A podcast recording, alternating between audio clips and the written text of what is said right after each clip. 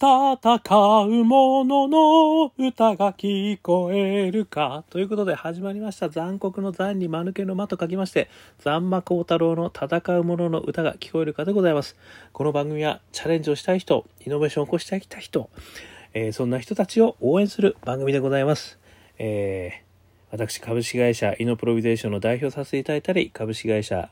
NTT データのオープンイノベーションエヴァンジリストをさせていただいたりしております。さてさて、えー、本日、えー、2021年、えー、10月20日でございますけれども、本日のお題でございますけれども、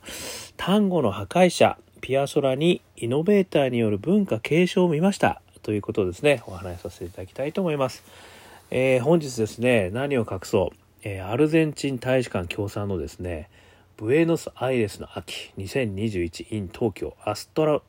ピアソラ生誕100周年ということでですね、えー、バイオリンのですね、えー、佐原敦子さんそれからあチェロの灘尾彩さんでしょうか、えー、そしてピアノ、えー、松村秀明さん。この3人によるですねレジーナ三重奏談というのをですねあの見させていただきまして、まあ、めちゃくちゃ感動してしまったということで、えー、この放送につながってるということでございますね。私ピアソラねこれあの皆さんもご存知ですかね？チャラチャチャラチャラチャラチャラチャラチャラチャチャラチャラね。こういうあのバンドネオンでですね、あの単語をね、非常におしゃれにあの演奏される方、作曲家でございますよね。まあこの方はですね、実は単語の破壊者と言われてるぐらいですね、あのイノベーターな方なんですが、まあ、その方のですね、あの曲をですね、なんとバイオリン、チェロ、ピアノ用にアレンジし直してですね、え、それをライブとして、え、今日やられたというこのレジーナ三重奏談ですね。これはあの神戸大学のですね、えー、非合金講師をしてた時にですね、え、この佐原さん佐原敦子さんというバイオリンの方のですね、えー、一緒に、イノベーションの講義をですね、えー、させていただいたというご縁からですね今日はちょっと伺わせていただいたんですけどもまあとにかく感動しました。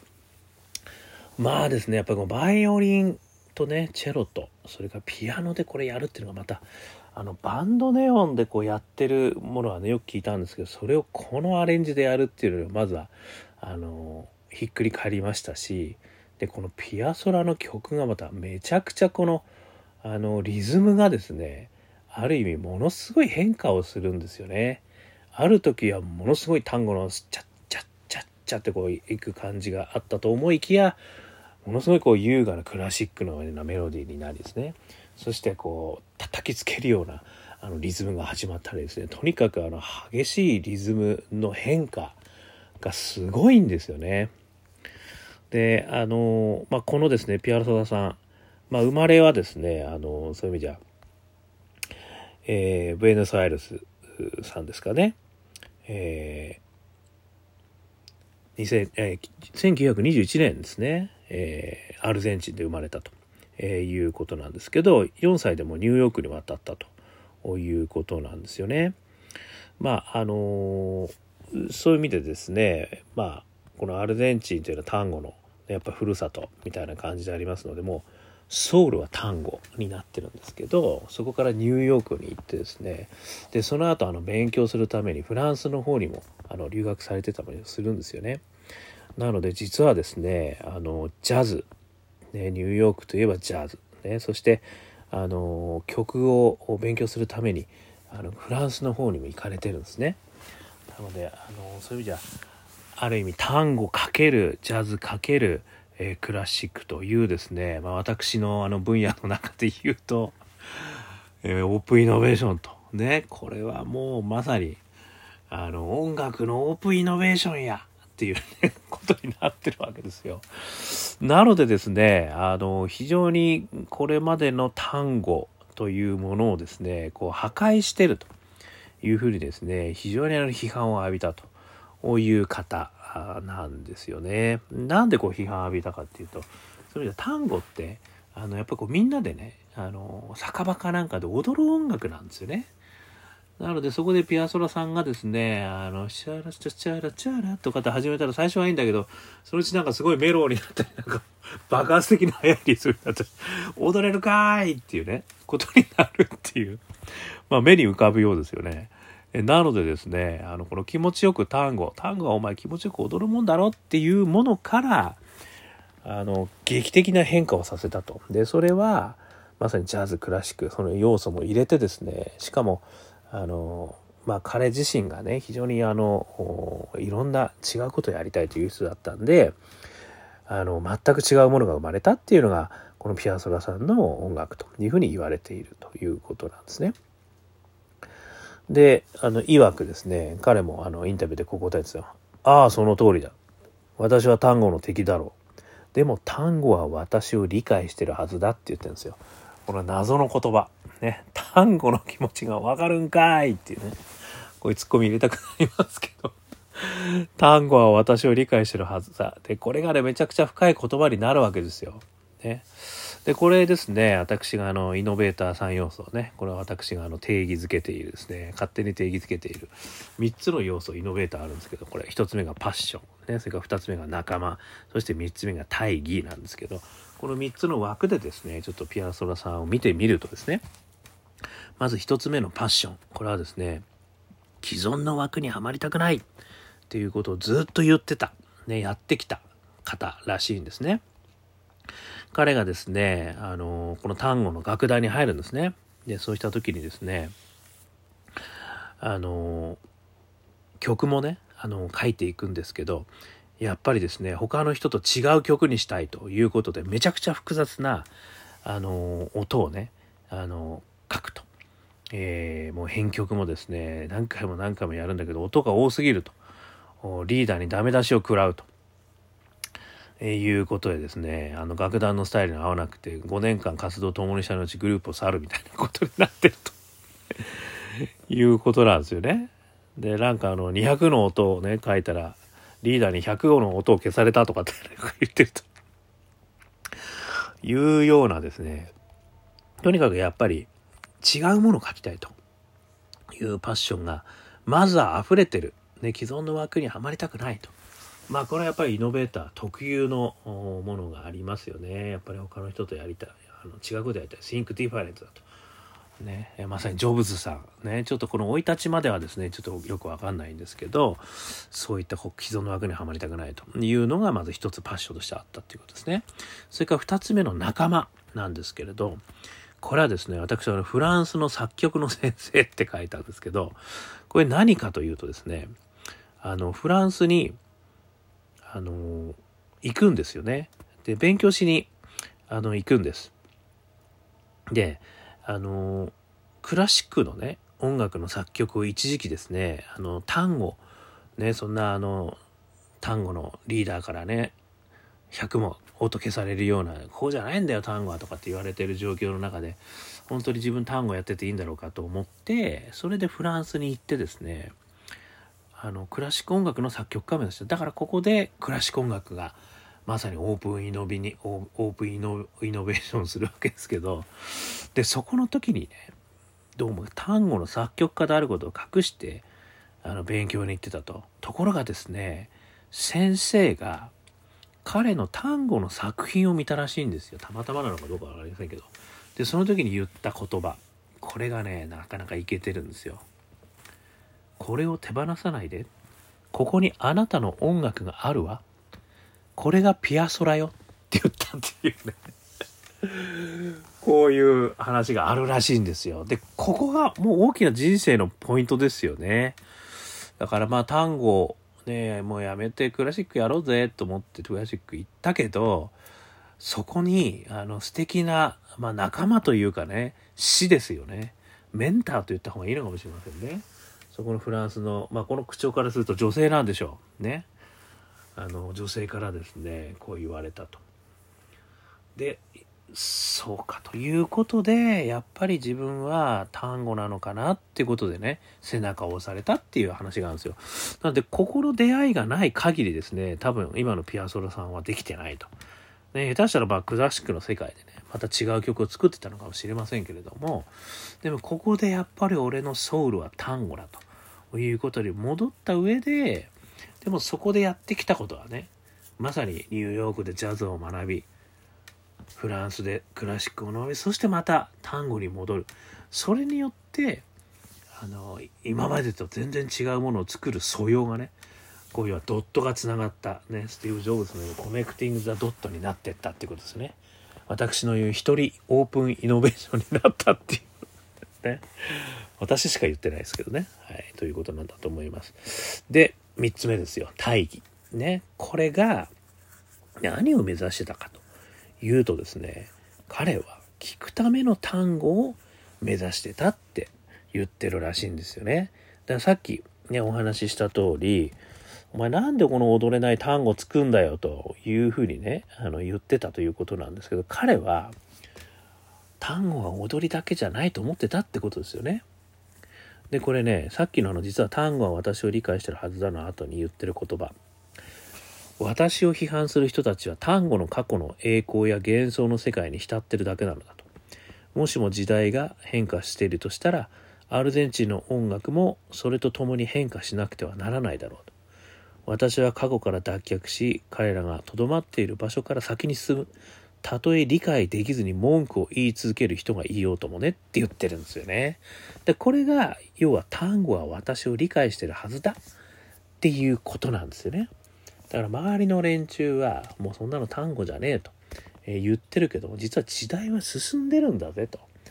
で時代とともに曲だって変わっていかないと単語だって変わっていかないといかないんだぜと。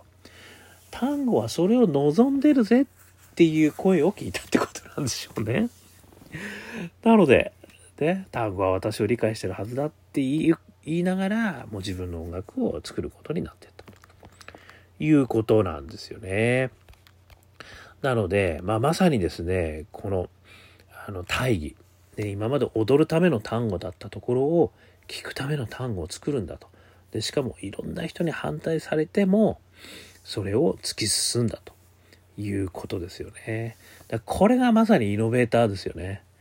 あのやっぱりこう自分が信じる道を行ってるってことね。しかもあの誰もが反対する。ね、10人いたら10人反対する。でも1人でも100人のうちの1人でもねもう熱狂的なそれをやりたいといや面白いと言ってくれるやつがいればそれはそれがやっぱりイノベーションにつながっていくってこうよく言う話ですよね。多数決ではないんだと、ね、とにかくニッチで尖るやつがあの熱狂的なファンを集めた時にイノベーション起きるみたいなね話がありますよね。だまさにそうだったんですよね。だからこ